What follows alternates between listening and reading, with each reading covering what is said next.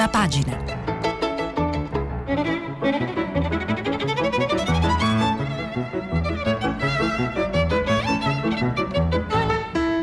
Questa settimana i giornali sono letti e commentati da Stefano Feltri, direttore del quotidiano Domani.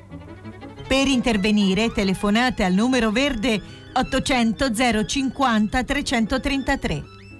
Sms e WhatsApp, anche vocali, al numero 335 56 34 296. Bene, buongiorno, bentrovati a prima pagina. Oggi è giovedì e mh, mm, dobbiamo partire da una notizia triste oggi, anche se eh, l'avete già sentita online quasi tutti. È morto Quino, anzi Chino, il eh, disegnatore che mh, mm, ha inventato il personaggio di Mafalda e so che ne avete parlato anche prima, ne avete sentito parlare prima da Luigi Spinola, ma eh, mi sembra giusto cominciare da qui con una vignetta di Sergio Staino sulla stampa Piccola Mafalda, dice, dice, Bobo, il personaggio di Staino, cosa possiamo fare in Italia per consolarti? E risponde Mafalda, obbligate la vostra classe politica a leggere le mie strisce. Ora, non pretendiamo che tutti i politici le leggono, ma speriamo che almeno voi eh, ascoltatori oggi, se volete omaggiare Chino, andate in libreria e trovate tutte le sue, le sue fondamentali strisce che ormai hanno 30-40 anni, ma sono ancora attualissime. Allora andiamo invece al, al, primo tema di giornata, ci apre Repubblica, scontro Stati Uniti-Vaticano sulla libertà di fede in Cina. La scelta della Santa Sede di dialogare con eh, Xi Jinping apre un caso. Il segretario di Stato Pompeo a Roma, no a patti con il regime, il Papa non lo riceve, eh, il, scusate, il Papa non lo riceve e scrive a Pechino. Conte Di Maio con, il, con Washington sul 5G. Eh, ne abbiamo già parlato un po' ieri, vi riassumo eh, la vicenda.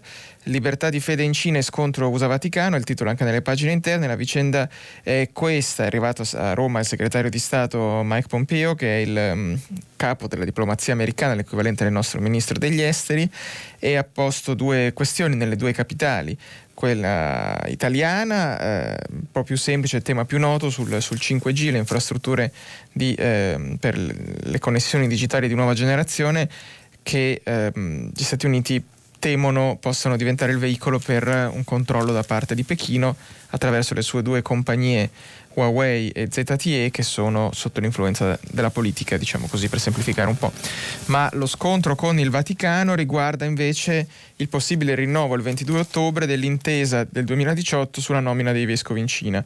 In sostanza il Vaticano ha trovato un accordo due anni fa con il governo comunista di Pechino, comunista per, insomma, per modo di dire, che, eh, in base al quale nomina i vescovi, ma mh, mm, insomma, devono essere vescovi approvati da Pechino. Questo per Pompeo è gravissimo e lo ha detto ieri perché ieri Pompeo è intervenuto a un convegno, non, un, non è stato diciamo, confezionato il tutto come una visita diplomatica perché il Papa non ha voluto ricevere Pompeo. Quindi Pompeo è intervenuto a un convegno sulla libertà religiosa e ha detto Giovanni Paolo II fece della Chiesa il baluardo della libertà religiosa e il Partito Comunista Cinese ha la pretesa di essere la suprema autorità morale del suo paese, ma da nessuna parte al mondo la libertà di religione è così in pericolo come in Cina. E, e poi ancora, anche oggi bisogna ergersi nella difesa della sacrosanta libertà religiosa che è alla base della pace e del rispetto della dignità dell'uomo. Dichiarazioni che prendiamo dall'articolo di Vincenzo Nigro su Repubblica, che però inizia segnalando uno scambio con una giornalista, mi pare, del Washington Post, ecco esatto, che gli ha chiesto la domanda, eh, gli ha fatto la domanda più giusta, cioè gli ha chiesto: non crede che questo scontro possa avere un effetto sugli elettori cattolici e in generale cristiani? E il ministro Trump, di, dell'amministrazione Trump eh, invece risponde su quanto fa eh, il suo governo per difendere i diritti umani del Partito Comunista Cinese, ricordando quante chiese bruciano eh, i comunisti cinesi, eccetera, eccetera.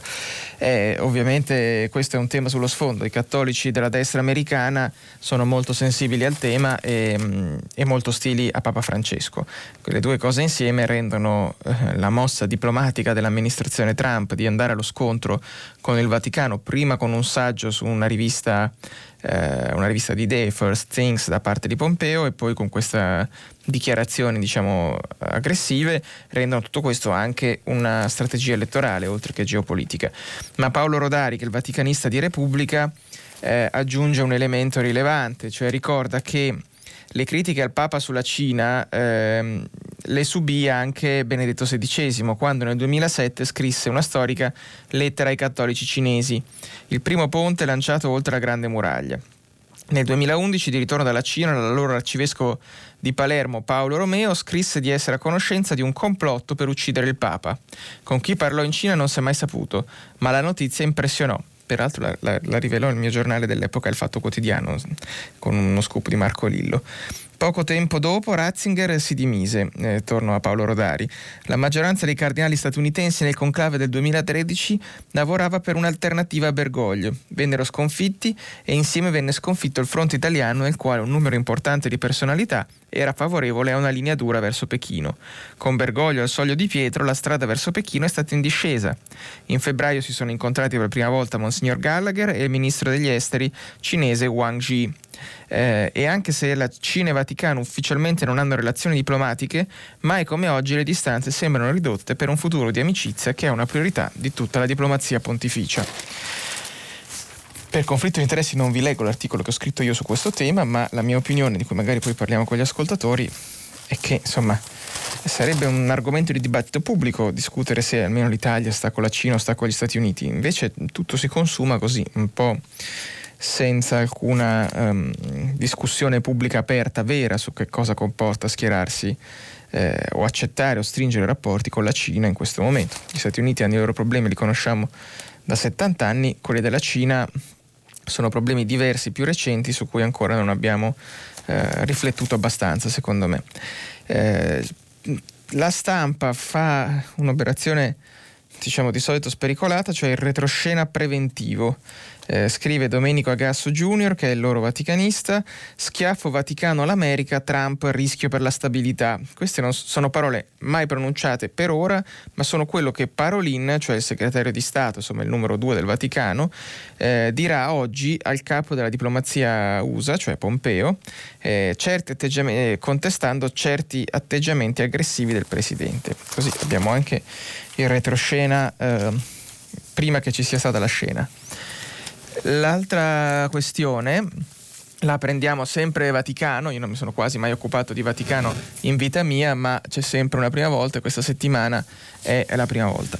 Eh, Mincione moralmente inadatto, il Vaticano sapeva tutto dal 2013. Questa è Fiorenza Sarzanini sul Corriere della Sera, continuano a uscire eh, carte dall'inchiesta vaticana che ha portato tra le altre cose all'esautorazione, insomma la, la perdita dei dei poteri cardinalizi per Monsignor Becciu. E, um, Fiorenza Sarzanini ci racconta un decreto di perquisizione dell'ufficio del promotore di giustizia del Vaticano, che è l'equivalente del nostro pubblico ministero. E insomma, non ci sono cose drasticamente nuove, ma si capisce che fin dal 2013 in Vaticano c'erano delle note negative su questo finanziere Raffaele Mincione che veniva eh, definito con elementi reputazionali negativi, che è quello che poi nel 2000, adesso scusate con le date qua, l'operazione è complicato, nel 2017, quando fa l'operazione del Palazzo di Londra, insomma è il, è il, finanziere che poi mm, gestisce l'operazione di questo Palazzo di Londra che si è rivelata svantaggiosa per il Vaticano ed è lo stesso finanziere che diciamo, si era già intromesso nel tentativo di Becciu di investire 250 milioni di euro in, eh, in Angola. Comunque, questo sì, non, non, decisivi passi avanti, ma continuano a uscire notizie sull'inchiesta e quindi avvenire che il giornale dei vescovi italiani, come era un po' inevitabile, eh, si schiera, cioè l'editoriale in prima pagina di fondo, non lasceremo mai solo il Papa. E, mm, eh sì, però anche qua adesso io non sono un esegeta di cose vaticane e gli esperti inorridiranno per questa mia, diciamo, semplificazione nella lettura, però è interessante il, uh, l'occhiello, cioè quell'elemento di titolo che sta sopra il titolo vero e proprio, in cui si legge sostegno forte alla carità di Francesco.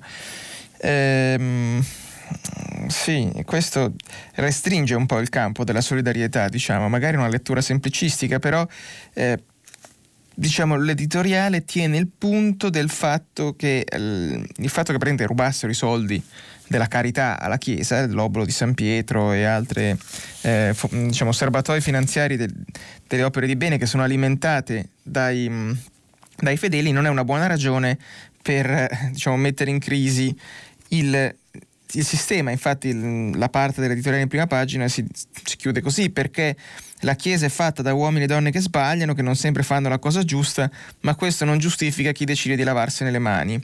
La risposta che diamo alla domanda se valga la pena donare o no rivela da che parte vogliamo stare. E mi verrebbe, questo scrive Matteo Liut su Avvenire, che ammetto la mia ignoranza, non, non so esattamente chi è, ma eh, mi verrebbe da dire, eh, ragazzi, troppo comodo così, no? Cioè, se volete che la gente si fidi a donare i soldi, non dovete investire 250 milioni di euro in un palazzo a Londra, in un affare speculativo, non dovete trattare eh, operazioni petrolifere insieme, eh, insieme all'ENI e a governi africani dalla dubbia reputazione.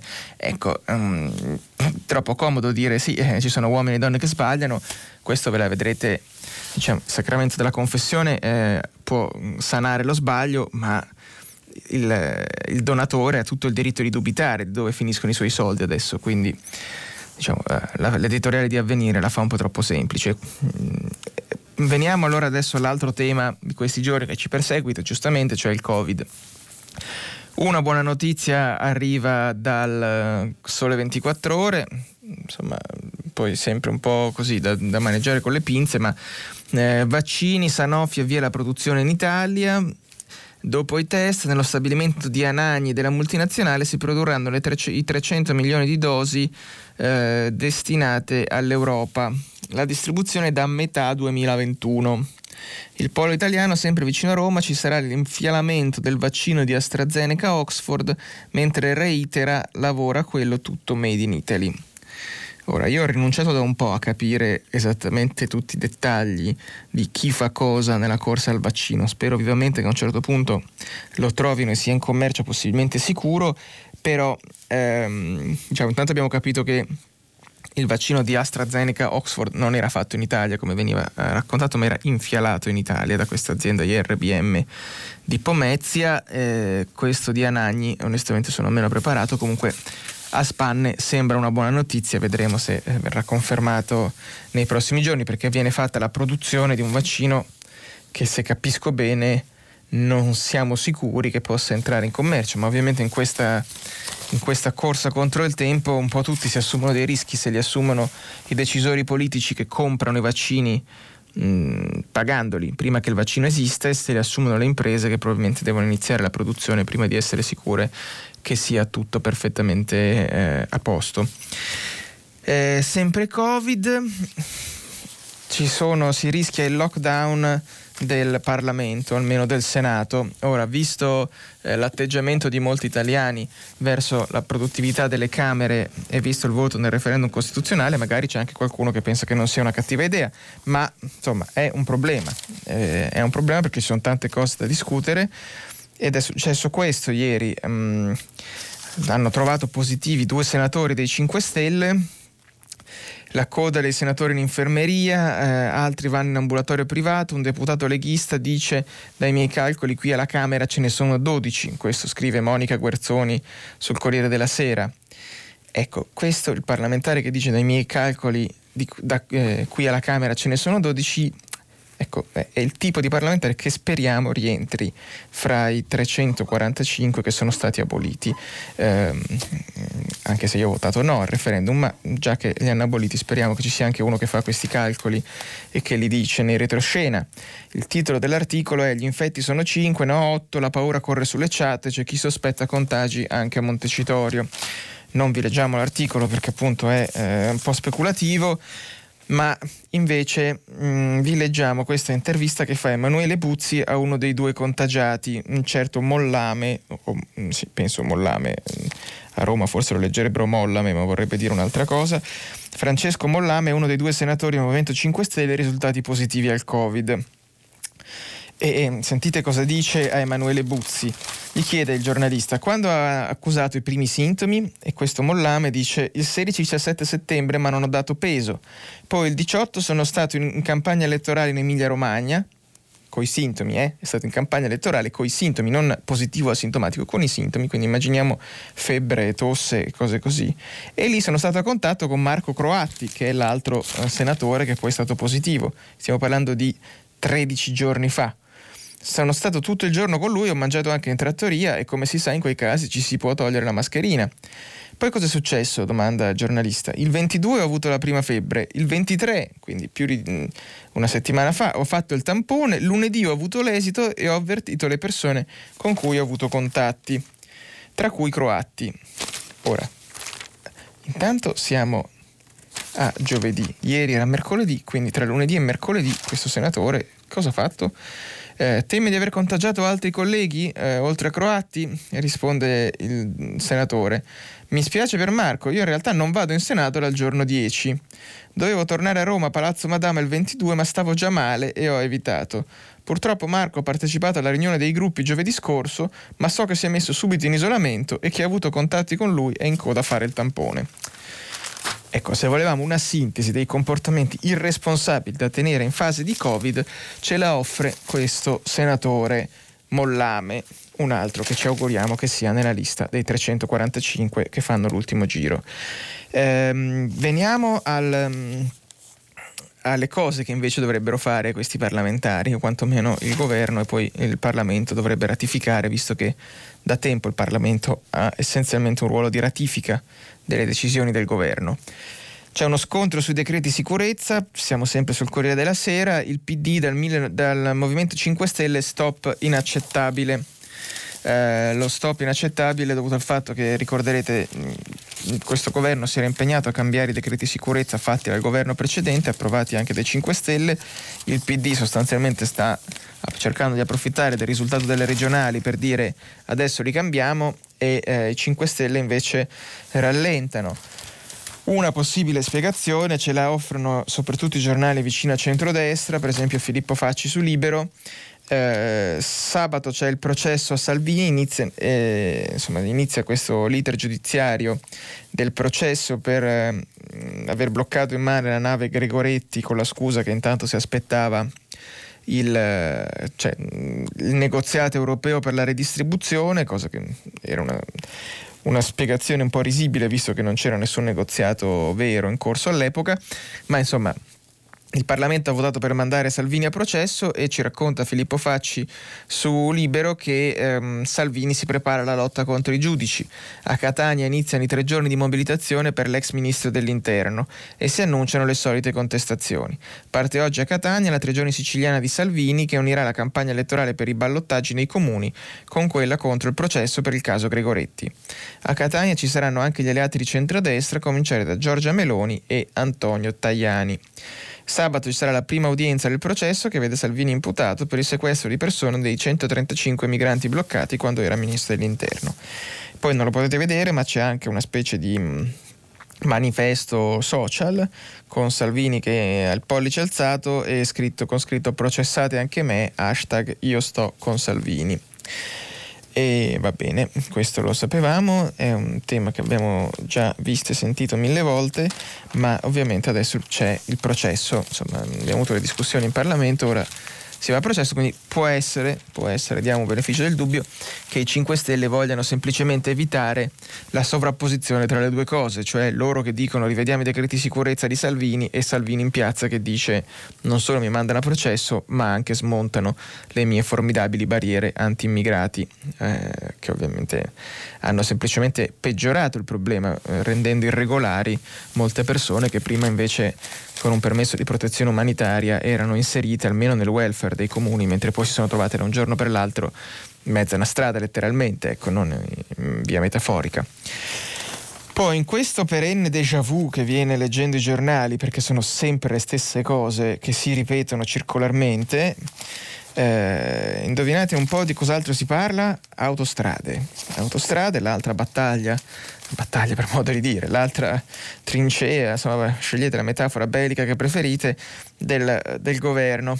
E sentite un, questo titolo proprio non l'avete mai sentito negli ultimi due anni dalla caduta del ponte Morandi. Il governo ha deciso revoca Atlantia, eh, dieci giorni per cedere. Pezzo come sempre molto informato del mio ex collega Carlo Di Foggia sul Fatto Quotidiano, rottura totale, i Benetton minacciano l'apocalisse finanziaria. Ieri è scaduto l'ultimatum dato da Atlantia per accettare le condizioni previste dell'accordo del 14 luglio che prevede la vendita di ASPI, cioè Autostrade per l'Italia, e la presa di controllo di Cassa Depositi e Prestiti. La trattativa si è arenata sulla richiesta della Cassa Depositi e Prestiti di essere manlevata, cioè di essere sollevata, diciamo, dai rischi legati ai contenziosi giudiziari sul Ponte Morandi, che potrebbero arrivare a miliardi di euro e eh, la società Atlantia, che è la holding che controlla autostrade, ha mandato una lettera a Palazzo Chigi dicendo che ci sarà una gigantesca bancarotta se ci sarà eh, la revoca e se salta l'accordo e spera in un intervento della Commissione europea. Ora, giusto così per darvi le coordinate del perché io soffro a leggere questi articoli, eh, viene ricordato qui nel pezzo di Carlo Di Foggia che l'accordo del 14 luglio, ecco, mi pare la mattina del 13 luglio, cioè la mattina del giorno in cui si è fatto, si è fatto poi nella notte l'accordo, Conte, il premier Conte, aveva dato un'intervista al Fatto Quotidiano in cui diceva il governo ha deciso eh, revochiamo la concessione d'autostrade. Poi non l'ha fatto, ha fatto un altro accordo in cui come... Eh, come aveva capito anche il mercato avevano vinto i Benetton, eh, nel senso che il giorno dopo il titolo di Atlanti aveva fatto più 26%, dopo che era crollato sulla base delle parole di Conte, quindi anche su questo ci sarebbe da discutere, eh, sul fatto che un Premier che influenza i mercati con notizie che poi si svelano eh, false, si rivelano false, quindi Benetton avevano vinto e, e giustamente i Benetton stanno tenendo il punto a loro vantaggio. Um, Scusate, prima legata a Salvini c'è una notizia che non posso non darvi. Eh, ormai mi è saltato il gioco, quindi in colpa mia ho sbagliato il, il ritmo perché ho fatto il mio giornale composto di ritagli eh, con, un, con, un, errore stamattina. Ma eh, insieme a Salvini dovevo darvi questa notizia. In barcone dalla Tunisia la fuga stile Tolo Tolo del manager italiano. Tolo Tolo è il film di Checco Zalone che io non ho visto, ma in cui lui, eh, se capisco bene, fa. Le, l'immigrato al contrario andando in Africa da italiano. Ecco, questa storia non è paradossale, quella di Chicco Zalone, ma è la storia anche di Roberto Rivellino, lo prendo da un articolo molto interessante di Alessandra Ziniti su Repubblica. Questo Roberto Rivellino è un imprenditore molisano, quarantenne, andato via dall'Italia otto anni fa per aprire in Tunisia un'azienda di jeans. È ricomparso il 20 settembre su un barcone con 53 persone eh, soccorso eh, a poche miglia da Lampedusa. È il weekend degli sbarchi a raffica, 26-24 ore, ma all'hotspot che scoppia con 1200 persone, Rivellino ci resta il giro di poche ore.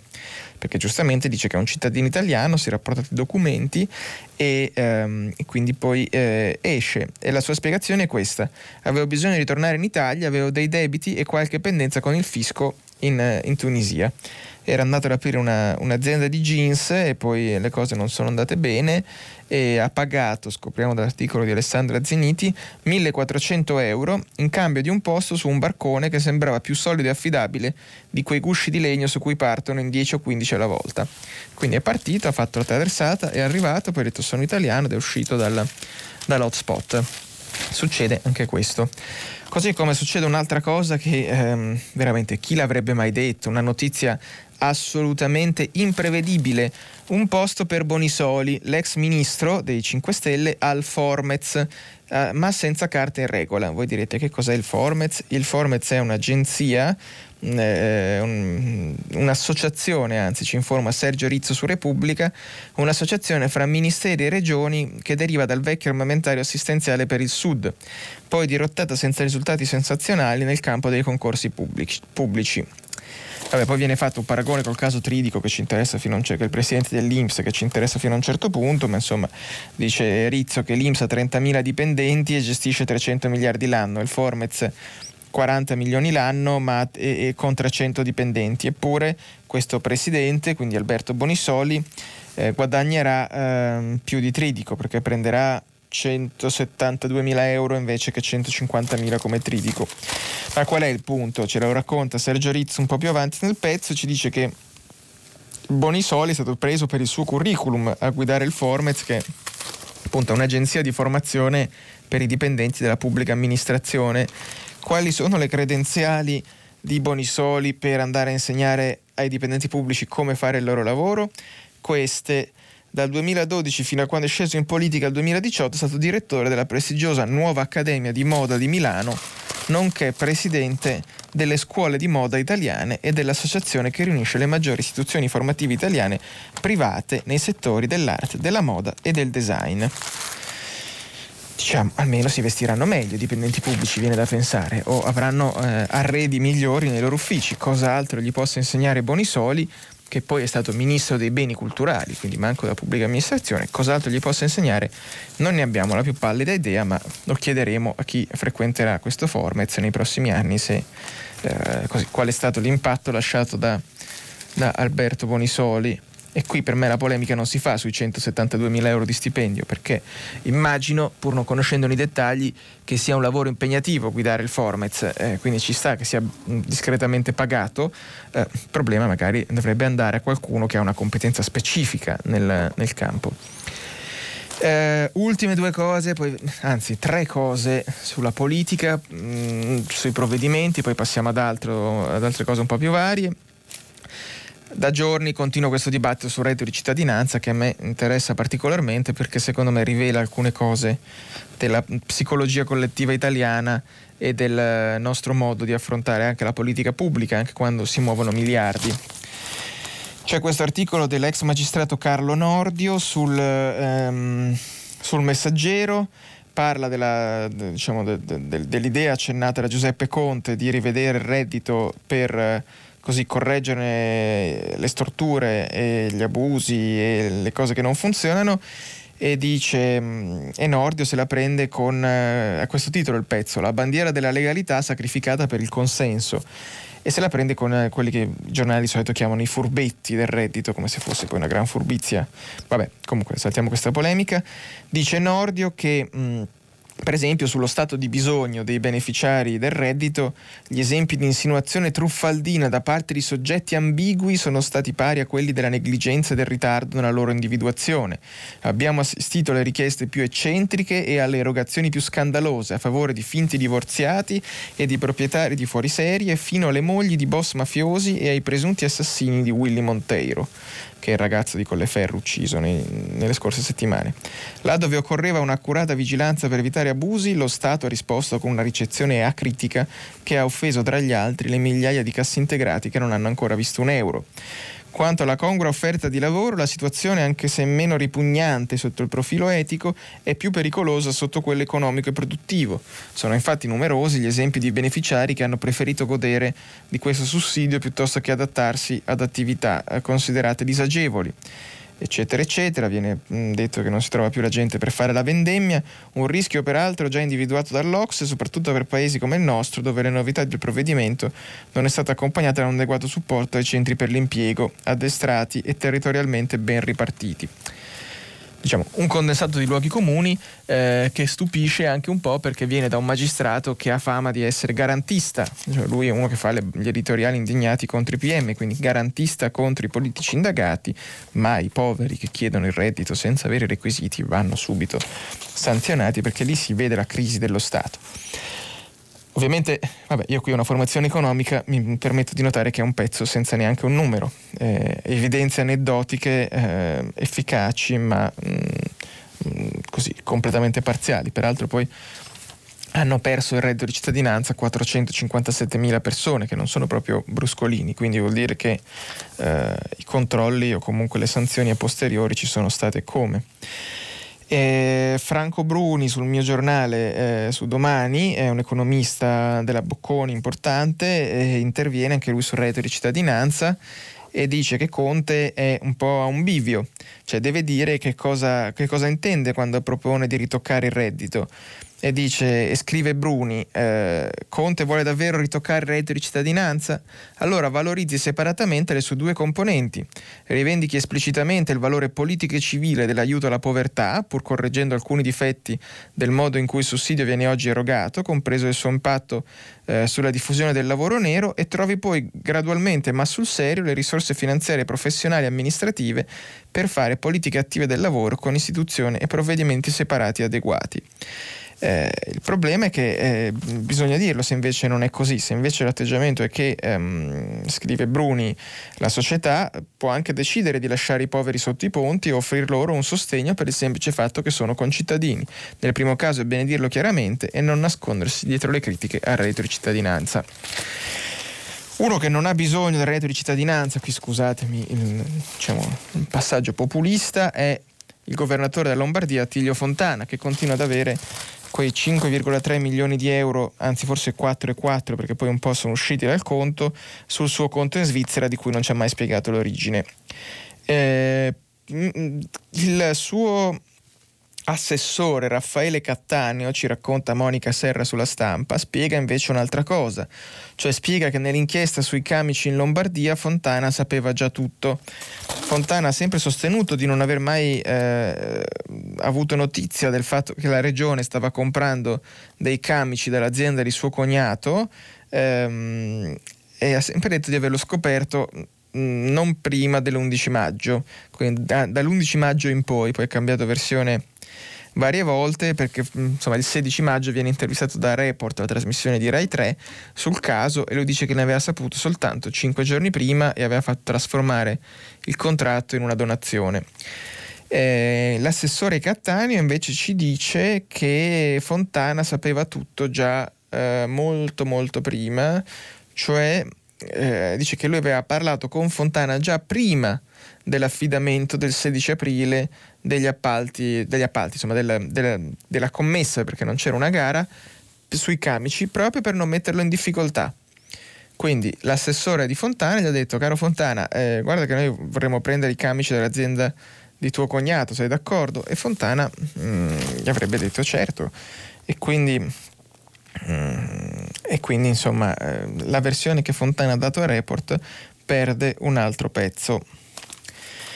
Eh, sempre politica e giustizia, oggi va così, ma vi prometto che siamo quasi alla fine di questa, di questa parte.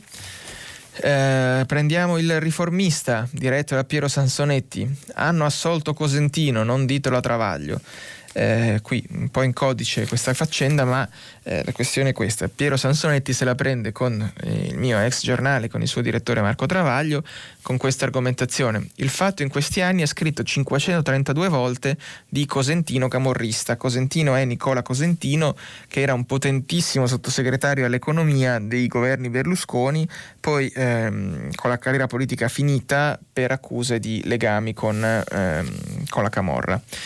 Eh, il fatto in questi anni ha scritto 532 volte di Cosentino Camorrista, sì, 532 scrive Sansonetti nel, neanche nel, nell'articolo, proprio nel catenaccio, cioè nella titolazione. Ora che sappiamo che è innocente, il fatto ha dedicato 16 righe alla notizia e Saviano che dice e gli altri giornali censura. Diciamo, non manca la vis polemica a Sansonetti. E allora andiamo a vedere cosa dice il fatto di Cosentino c'è un eh, articolo di Vincenzo Iurillo, che è il giornalista che da Napoli segue queste vicende, che risponde eh, diciamo, in, quasi direttamente a Sansonetti con questo titolo Assolto ma non troppo, cosa manca al Cosentino pulito? L'ex sottosegretario ha ancora una condanna in primo grado per concorso esterno a nove anni e una definitiva per corruzione. La vicenda è complessa, ma insomma c'è una sentenza dell'autunno 2016 che è in primo grado, quindi suscettibile di essere ribaltata nei successivi gradi di giudizio, ma in cui ci sono um, state 141 udienze, 110 testimoni, 16 pentiti, eh, tra cui alcuni dei principali, eh, diciamo, di, dei super boss dei clan come il Bidognetti, Vassallo, eccetera. E, um, nelle 648 pagine di motivazioni viene scritto che le specifiche risultanze probatorie, nonostante le difficoltà di ricostruire i fatti per il tempo decorso, sono particolarmente ricche e indicano il sostegno elettorale offerto all'imputato cosentino sia dal gruppo Bidognetti sia dal gruppo Schiavone. E poi viene anche detto la cosa forse un po' più paradossale di questa faccenda che ehm, che Cosentino eh, poi eh, è stato molto agli arresti domiciliari, molto diciamo, no, anche in carcere proprio, scusate, di carcerazione preventiva e per una ragione che ha perso il diritto di accedere ad alcuni privilegi perché è stato condannato in via definitiva a quattro anni per avere corrotto gli agenti di polizia penitenziaria che ne gestivano la sua custodia cautelare nel 2014. Quella volta Cosentino era in cella per accuse di estorsione aggravata nell'inchiesta sul business dei carburanti caser- del Casertano. Lo hanno condannato a sette anni e sei mesi, poi è stato assolto in appello in corruzione e, scrive Iorillo, lo misero in galera per reati rivelatisi infondati e qui ne avrebbe commessi altri, accertati, una beffa, eccetera, eccetera. Sempre riformista, però io devo dargli atto che... Um, è l'unico giornale che si interessa di questa vicenda di cui abbiamo scritto noi su domani, cioè del eh, pestaggi che ci sono stati nel carcere di Santa Maria Capo Avetere il 6 aprile scorso e um, titola in prima pagina dal carcere al talent è polemica beccati sul fatto stavano rieducando i detenuti. Vabbè qui una, è un'ulteriore polemica insomma ma se la prende il riformista con un programma di Sky eh, Italia's Got Talent dove partecipano dei detenuti, il ministro Bonafede è intervenuto per... Ehm, per censurare la cosa dicendo che non andava bene e allora eh, il quotidiano di Sansonetti dice ma come te la prendi per i detenuti che cercano di rieducarsi attraverso le attività teatrali e, e artistiche e non, e, non la, e non, intervieni sui pestaggi in carcere a Santa Maria Capovetere con 300 poliziotti che massacrano i detenuti? Questo è un argomento di cui continueremo a occuparci.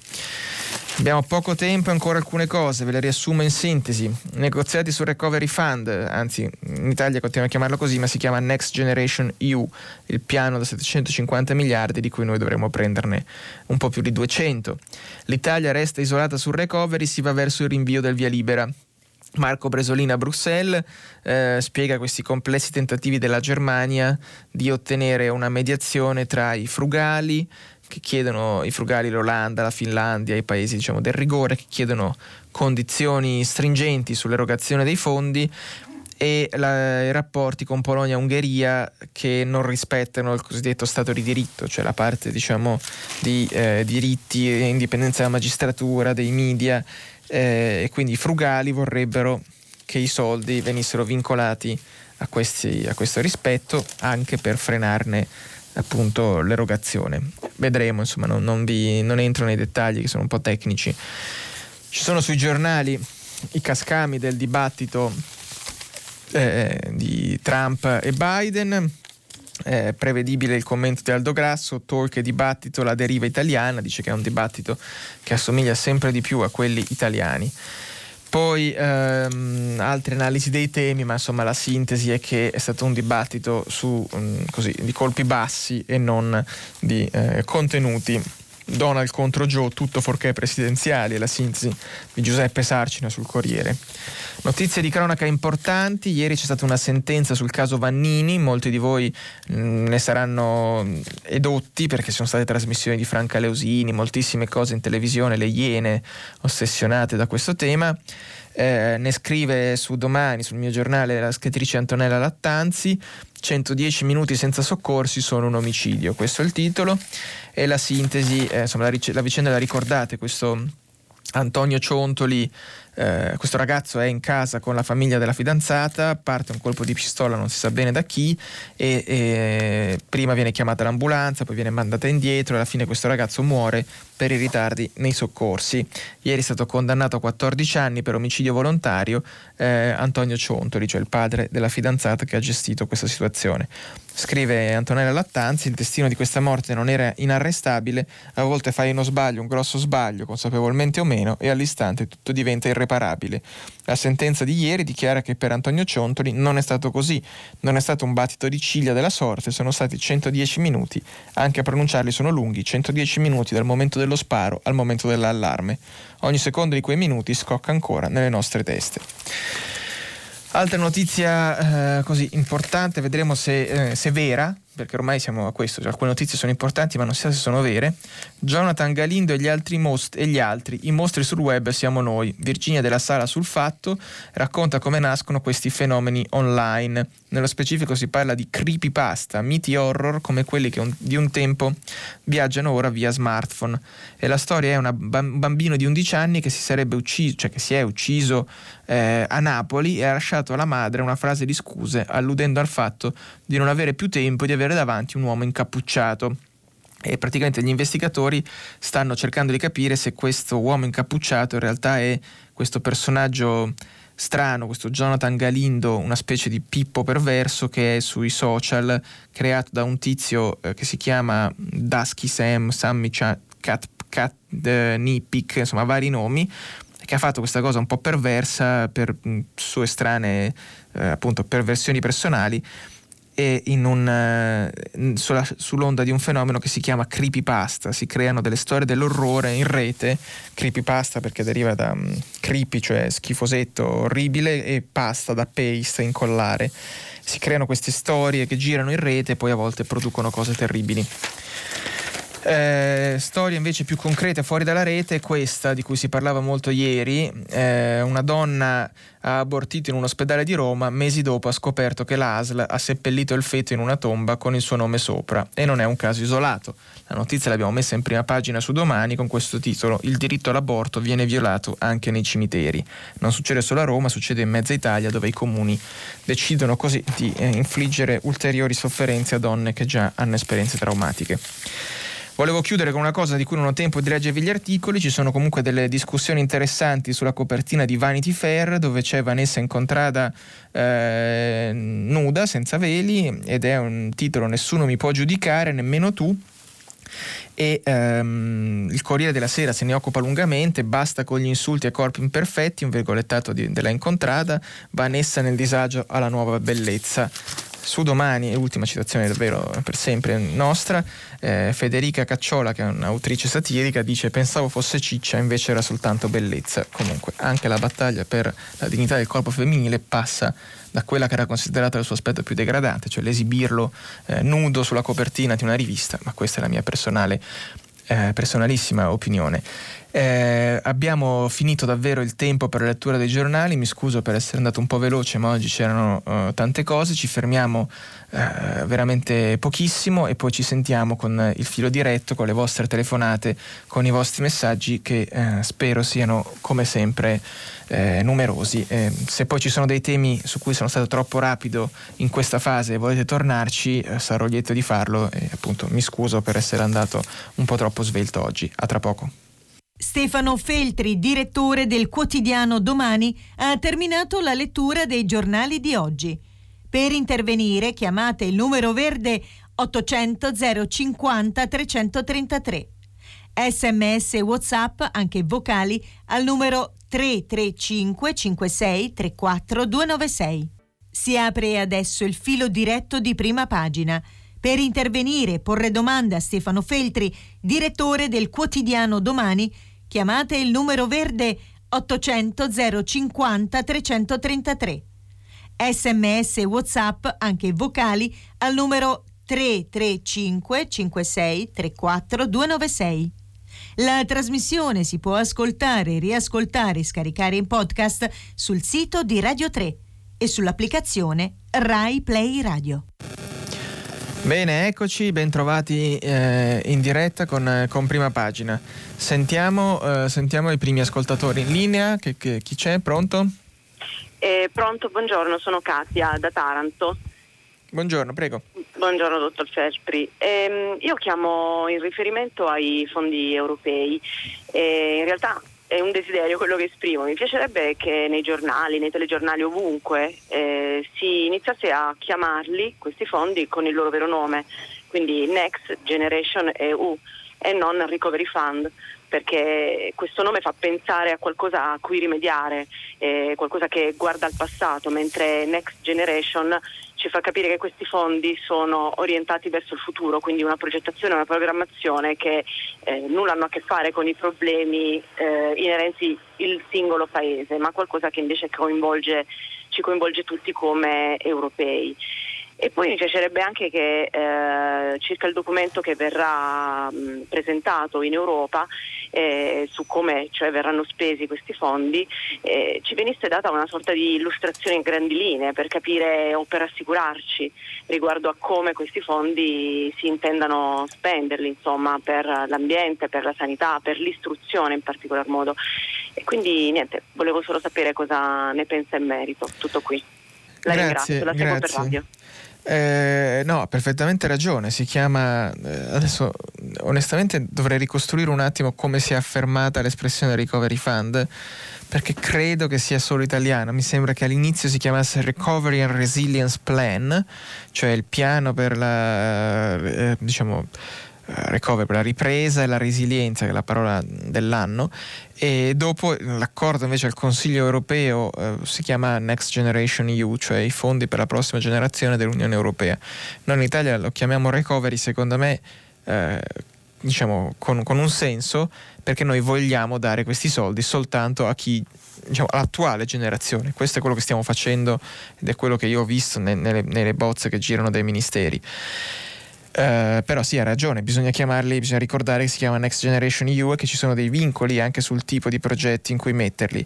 Uh, io vorrei vedere non soltanto i progetti, vorrei vedere una, diciamo, delle linee programmatiche. C'è un documento di 72 pagine dove c'è dentro tutto, c'è scritto che vanno usati per la riforma della giustizia civile, per la riforma del lavoro, la riforma del fisco, cioè c'è dentro così tanta roba che non c'è nessuna priorità, cioè, sappiamo tutti quali sono i problemi del paese, ma bisogna dire eh, una lista di idee da, da cui partire. E in parallelo ci sono questi documenti che girano con la lista della spesa fatta dai ministeri, dove c'è dentro veramente di tutto. E anche lì mh, non mi sembra l'approccio giusto, avere 600 progetti da cui poi se ne selezionano 100, boh, non lo so, davvero il governo non ha nessuna idea di come spenderli, non c'è nessuna priorità, nessuna intuizione. Io mi ricordo una volta, ormai era un'altra era geologica, quando chiesero a Tony Blair, appena diventato primo ministro la prima volta, quali sarebbero state le sue tre priorità eh, al governo. Lui rispose education, education, education, cioè istruzione, istruzione, istruzione. Ecco, noi, a noi manca una, eh, una visione così netta poi mh, mm, spenderemo a pioggia, rifaremo gli infissi di alcuni ministeri, cosa che c'è nel piano, ci sono 2 miliardi e mezzo per, eh, nella lista della spesa dei ministeri, 2 miliardi e mezzo per eh, le foreste urbane, 500 milioni per chiedere agli italiani la loro opinione sulla pubblica amministrazione. Ecco, queste sono le richieste fatte dai ministeri. Vedremo cosa ci sarà, ma certo l'approccio a me non convince. Sentiamo la prossima telefonata, pronto? Buongiorno. Prego. Buongiorno, sono Renato, chiamo da Napoli. Io sono in contatto con un piccolo gruppo di operai che ha dato vita a quello che si chiama Partito Operaio. E noi, tra di noi gira questa domanda in questi giorni. Due casi di sospetto Covid al Senato e si è chiuso il Senato, si è chiuso il Parlamento. Decine e decine di casi nelle fabbriche di Covid e la produzione continua a camminare. Allora chi è che governa chi? Ossia che, che, che, peso ha un senatore rispetto a, a, a migliaia di, di Covid che si stanno diffondendo nelle case, nelle scuole. Eh sì, grazie. Eh, no, chiaramente c'è una differenza di trattamento. Eh, I senatori e i deputati riescono a fare i tamponi ogni volta che vogliono, hanno medici alla Camera al Senato e tutto. Come sempre ci sono due modi di prendere questa, questa storia. Dal lato della diciamo anticasta, diciamo, si dice ah, dovete mettervi in fila come la gente normale, sì, giustissimo.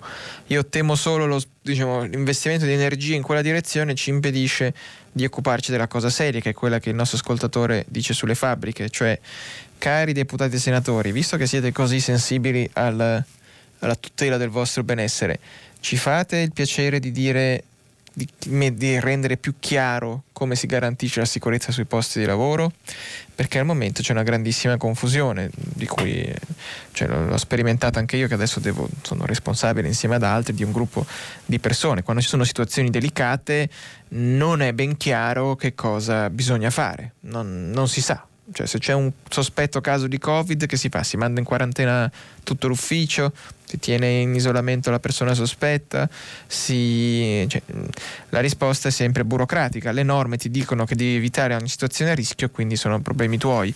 Eh, però a volte le situazioni a rischio ci sono lo stesso e quindi cosa si fa dopo non si sa.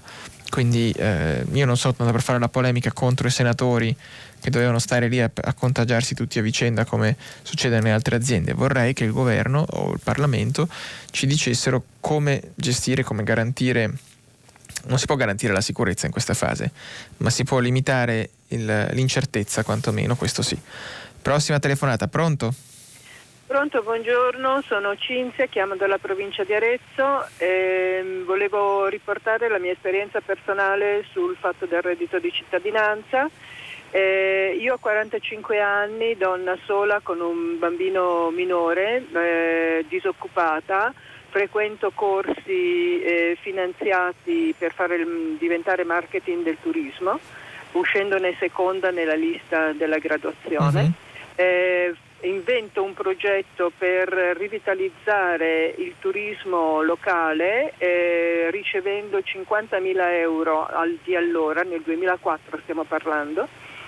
E, um, inizio a fare la start-up con grande sforzo perché anche i corsi non è che siano del tutto gratuiti, eh, ci sono sempre delle spese uh-huh. da sostenere a carico di chi non sta guadagnando ehm, inizia a fare la start-up, arrivano le eh, elezioni del 2004 amministrative, cambiano i vari personaggi al potere regionale, eccetera, eccetera. Mi arriva la telefonata dalla regione toscana, eh, perché io appunto sono di, questa, uh, di quest'area, dove mi dicono che eh, a causa dei cambiamenti eh, amministrativi i fondi sono stati totalmente bloccati e ehm, non c'è neanche la sicurezza o la speranza che possano essere riassegnati. Eh, non, le, non, le, dico che cosa a livello personale questo che cosa mi ha scatenato, ne pago ancora le conseguenze, ancora sono disoccupata e l'unico modo che ho per sopravvivere adesso a 62 anni è avere il reddito di cittadinanza, se no io muoio di fame perché ecco. i corsi, corsi di formazione non, per noi di una certa età, donne eccetera, poi nessuno ci vuole. Le posso Quindi, chiedere una cosa così da sì. integrazione? Quanto riceve di reddito di cittadinanza e cosa ci paga? 440, io vivo in camper. Ecco. Questo mi sembra, la ringrazio molto per questa sua testimonianza, mi sembra che sia la risposta più efficace anche ai tanti ascoltatori qui che, che passano il tempo a indignarsi per eh, i furbetti, per gli abusi, eccetera. Sì, eh, pensiamo anche agli abusi e pensiamo anche ai furbetti, ma io credo che qualunque intervento, qualunque revisione della riforma deve partire dal fatto che ci sono anche tantissime persone come la nostra ascoltatrice che avete sentito adesso che hanno bisogno di quella misura. E eh, avete capito succede, può succedere non a tutti per fortuna, perché ci sono tante persone che hanno delle, dei paracadute, hanno delle famiglie, hanno dei risparmi, però può anche succedere che siano persone come la nostra ascoltatrice che eh, la vita le porta a una svolta sfortunata e, e, poi noi come collettività secondo me abbiamo il dovere di assisterle. E dirò una cosa impopolare, eh, se anche c'è qualcuno che prende reddito di cittadinanza senza averne diritto, eh, mi dispiace, mi, mi indigna un pochino, ma tutto sommato non mi interessa se questo è il prezzo da pagare per assistere persone che ne hanno davvero bisogno. Eh, credo che sia più grave lasciare persone come la nostra ascoltatrice senza risorse piuttosto che darle anche a qualcuno che non se le merita. Siamo in un paese con un'evasione fiscale di massa e non vedo tutta questa indignazione perché curiamo in ospedale anche eh, dentisti, imprenditori, eh, avvocati che eh, si fanno pagare una parte delle loro parcelle in nero. Eh, comunque, grazie alla nostra ascoltatrice che ha avuto il coraggio di condividere la sua storia con noi. Sentiamo la prossima telefonata. Pronto? Ah, buongiorno direttore, sono eh, Ermette, telefono da Napoli eh, e anche io vorrei sottolineare un aspetto su cui effettivamente sarebbe il caso di indignarsi davvero. Fra l'altro ho tratto spunto da un articolo che è comparso sul suo quotidiano il 30 settembre, in realtà era un rapporto di Greenpeace, dell'unità investigativa di Greenpeace, sulla questione che eh, nel recovery plan praticamente è centrato di tutto, ma il titolo è più armi che scuole, qualcuno smilitarizzi il recovery plan. Io sono un vecchio antimilitarista, domani lanceremo una campagna che riguarda le scuole smilitarizzate a livello nazionale, però quello che sicuramente la, la maggior parte della gente non percepisce è che c'è una militarizzazione della uh, società ma anche dell'economia. Se lei pensa che come viene letto in questo rapporto praticamente invece di investire i soldi in quelle che vengono dichiarate delle priorità, cioè la sanità, la, la scuola, buona parte di questi soldi, si parla più di 15 miliardi, andrebbero con l'etichetta di eh, economia green, di sviluppo tecnologico al Ministero della Difesa per realizzare nuovi tipi di elicotteri, eh, esempi di eh, intelligenza artificiale, quindi mm-hmm è chiaro che si tratta veramente di una totale, di uno, uno storno di risorse eh, civili e produttive per nuove forme di militarizzazione di guerra. Quindi grazie. credo che questo vada denunciato. Grazie, grazie per, per questa importante osservazione. Anche qua io eh, credo che bisogna essere non bisogna essere ideologici, io non mi definisco un antimilitarista come il nostro ascoltatore, sono consapevole che eh, gran parte della ricerca e sviluppo, non solo in Italia ma anche a livello internazionale, si fa in settori che hanno a che fare con la difesa e si fa perché lì c'è anche un'autonomia e una flessibilità di spesa superiore ad altri campi. Mm, per esempio, molti appalti sono secretati o non ci sono gare, c'è una rapidità maggiore, eccetera. Quindi non, non, sono ostile a priori al fatto che si spendano soldi, per esempio, nelle richieste per. Um, dei ministeri sul Recovery Fund, molte vengono, anzi sul Next Generation EU, come dice la nostra ascoltatrice, molte vengono dal Ministero della Difesa, c'è per esempio un miliardo e due per finanziare un sistema di satelliti.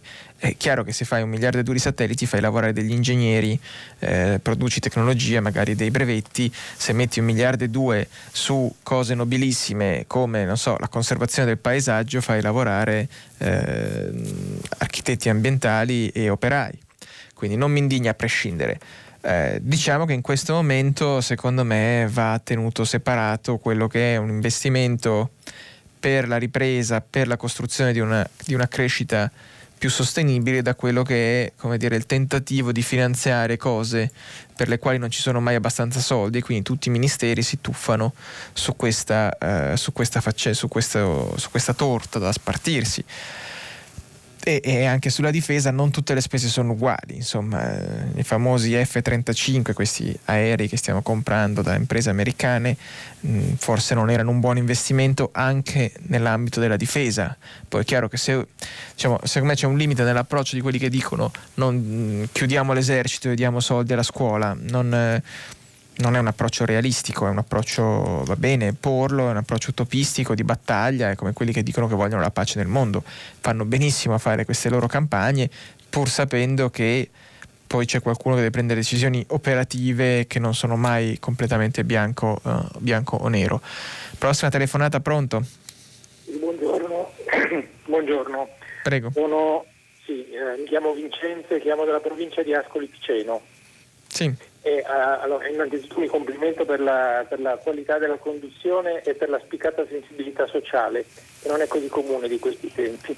E, um, volevo parlare di una categoria uh, di persone alla quale appartengo, che sono i, i cosiddetti caregiver, uh-huh. cioè coloro che si occupano a tempo pieno di un familiare non autosufficiente.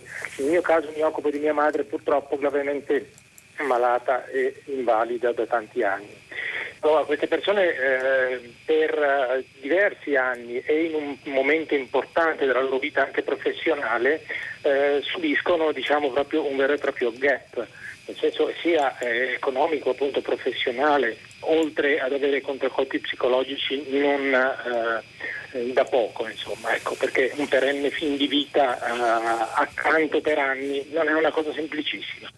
E, ehm, parlavano di... Oh, di una legge eh, per venire incontro a persone che possono trovarsi anche ben oltre i 50 anni improvvisamente sole e, senza, eh, e con difficoltà a reinserirsi nel mondo del lavoro. Sì. Io riesco a, a, a, lavorare un po' da casa con il computer, però lo spazio, il tempo è pochissimo. Solo per dare da mangiare a una persona autosufficiente sono, occorrono 4 ore al giorno, solo per darle da mangiare. Quindi immagini, si tratta proprio di un lavoro a tempo pieno di un'assistenza, non lo chiamerei lavoro perché nel caso di un parente mi vergogno un po' a chiamare lavoro, però eh, questo è.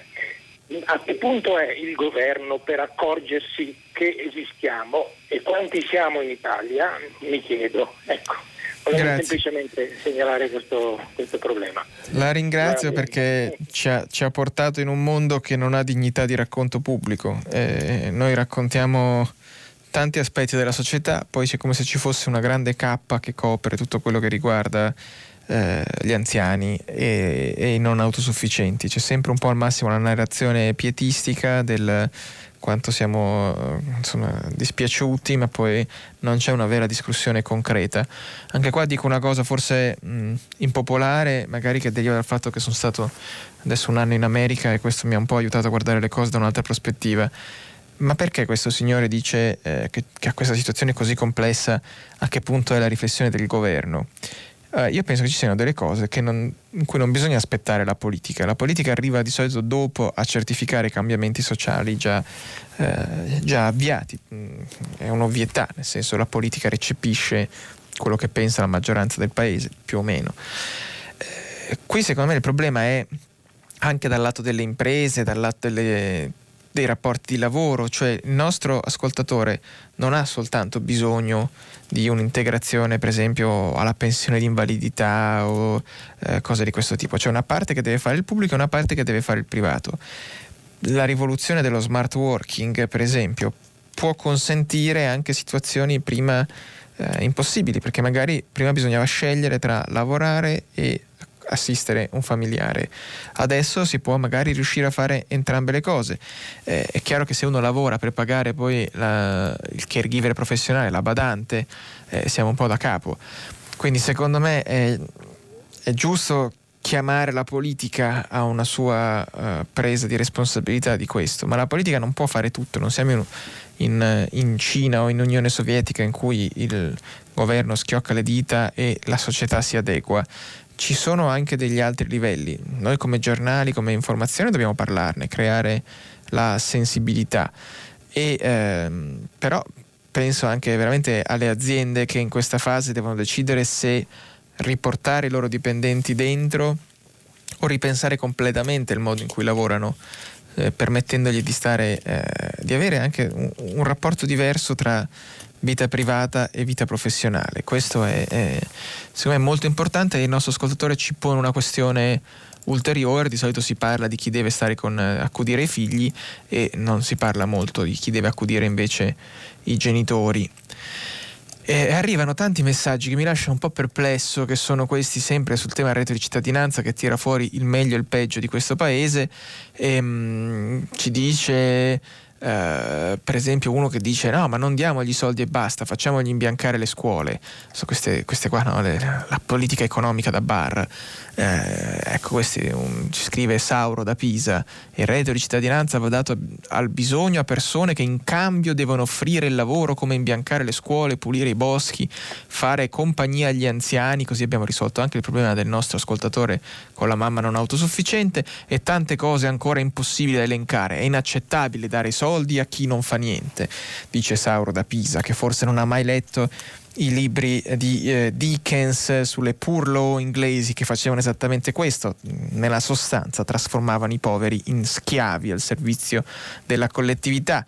Io mi chiedo se Sauro da Pisa ogni volta che va in ospedale si sente in colpa perché con le sue tasse ha pagato soltanto una piccola frazione del costo del servizio che riceve. Dubito che eh, vada in ospedale sentendosi in colpa e offra poi di andare a imbiancare le scuole per eh, ripagare la collettività del fatto che ha ricevuto una prestazione che non ha pagato lui, ma ha pagato qualcun altro che invece eh, è andato, diciamo così, in perdita nei confronti della società.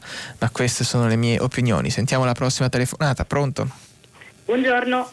Eh, sono Marzia, chiamo dalla provincia di Catania e sono una docente del liceo artistico di Giarre che appunto si trova nella provincia di Catania. E, lì insegno discipline geometriche, progettazione e design.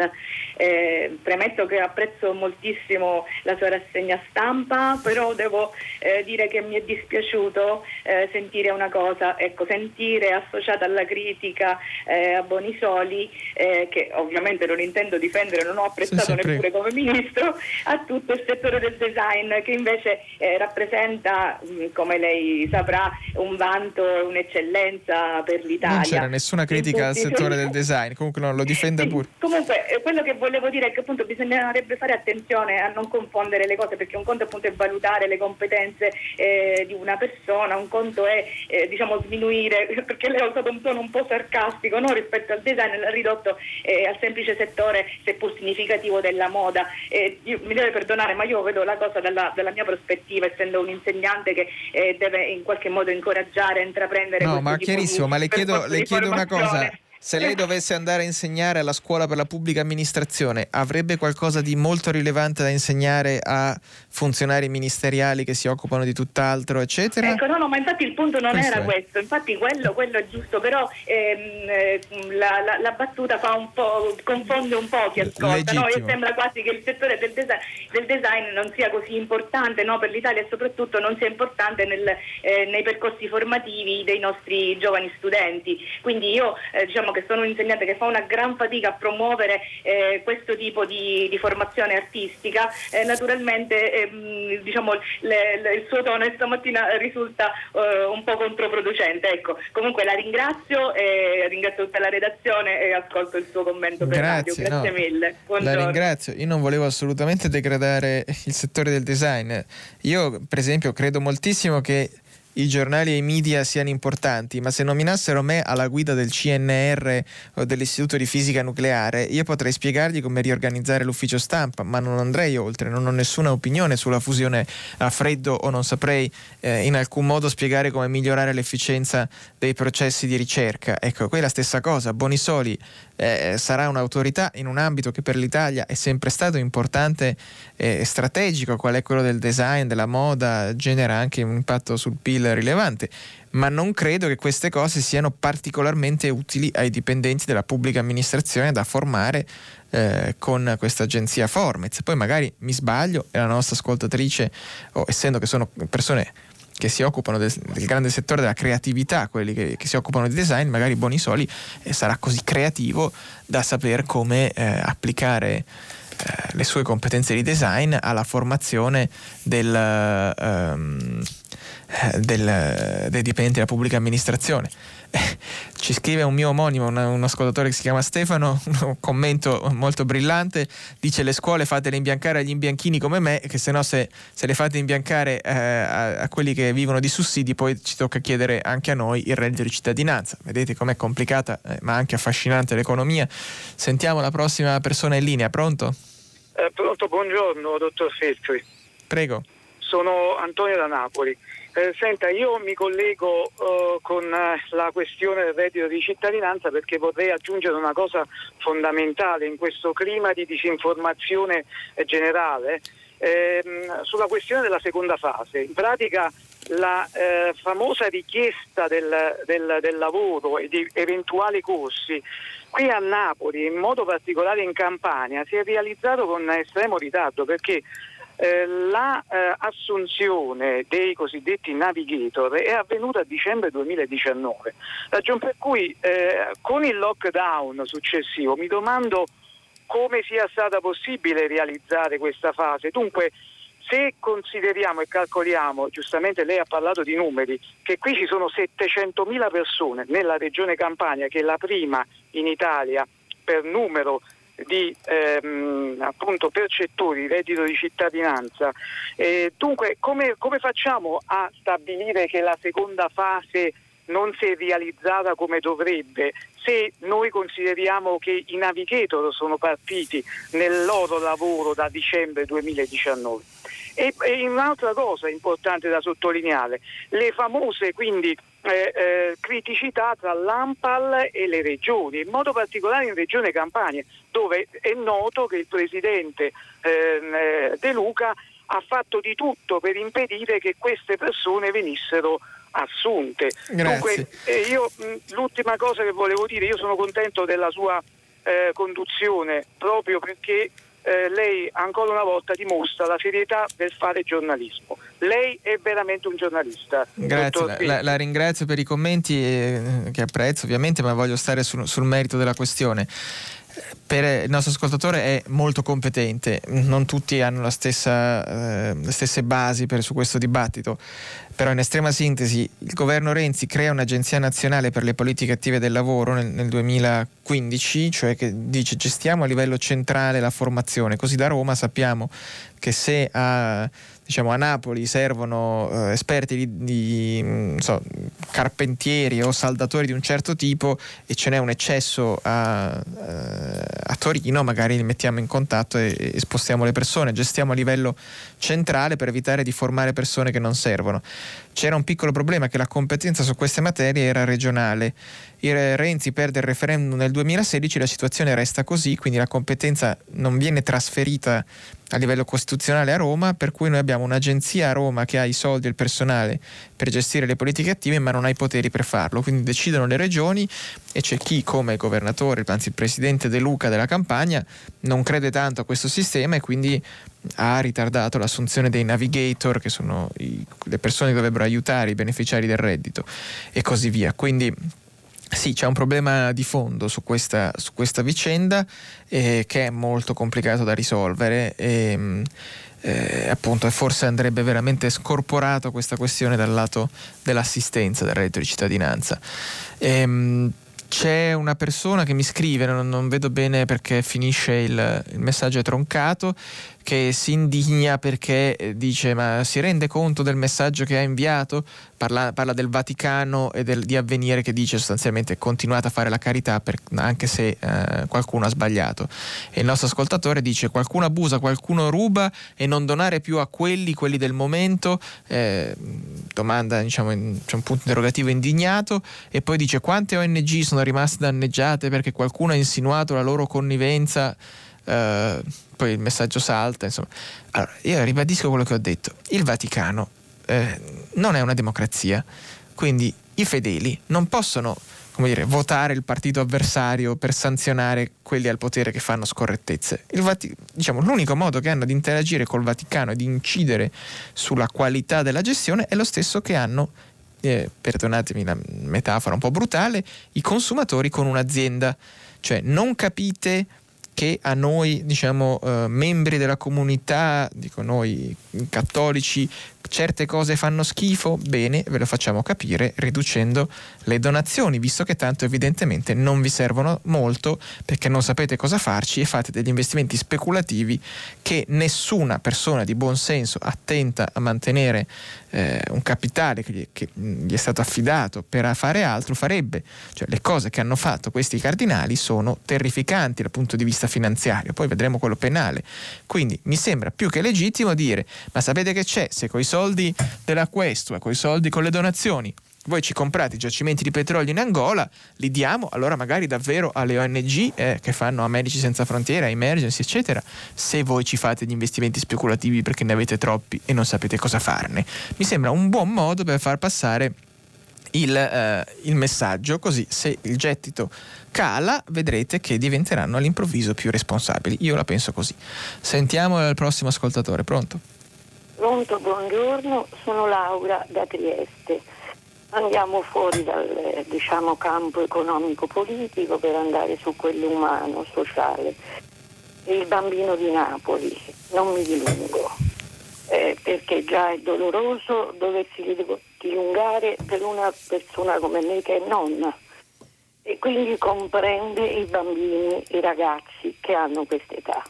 Due domande. L'educazione civica è stata inserita nelle scuole dopo che era stata cancellata vergognosamente dal governo Berlusconi, è una materia trasversale, cioè che prende tutte le materie. Io direi e proporrei, anche perché ho un passato scolastico, sono ormai in pensione, che l'educazione civica oggi non sia soltanto la Costituzione, le legge del lavoro, tutto quello che è fatta la Repubblica, ma piuttosto un aiuto ai ragazzi con esperti, tecnici e con grandi genitori di grandi assenti, ecco, eh, in una educazione diciamo, che possa permettere ai ragazzi di gestire con consapevolezza. L'altra è la domanda è la polizia postale. Quando la polizia postale indaga su eh, diciamo, canali, società, non lo so come chiamarle, come quella che viene nominata nell'articolo, immediatamente per me la società deve essere bloccata. Sì, grazie. C'è un'indagine e l'indagine parte quando ci sono dei presupposti. Eh, buongiorno. La ringrazio, no, parto dalla fine, non, non c'entra niente a bloccare una società eh, o cose. Qui stiamo parlando del fatto che forse, forse, forse questo ragazzino a Napoli si è ucciso forse perché è coinvolto in una qualche forma di, eh, come si chiama mh, oggi, di challenge, cioè di sfida che arriva da mh, qualche sito o account in rete che ti porta progressivamente a fare cose mh, sempre più pericolose e addirittura eventualmente al suicidio. Dico forse con tutte le cautele perché queste storie le abbiamo già sentite e si sono rivelate delle merite bufale.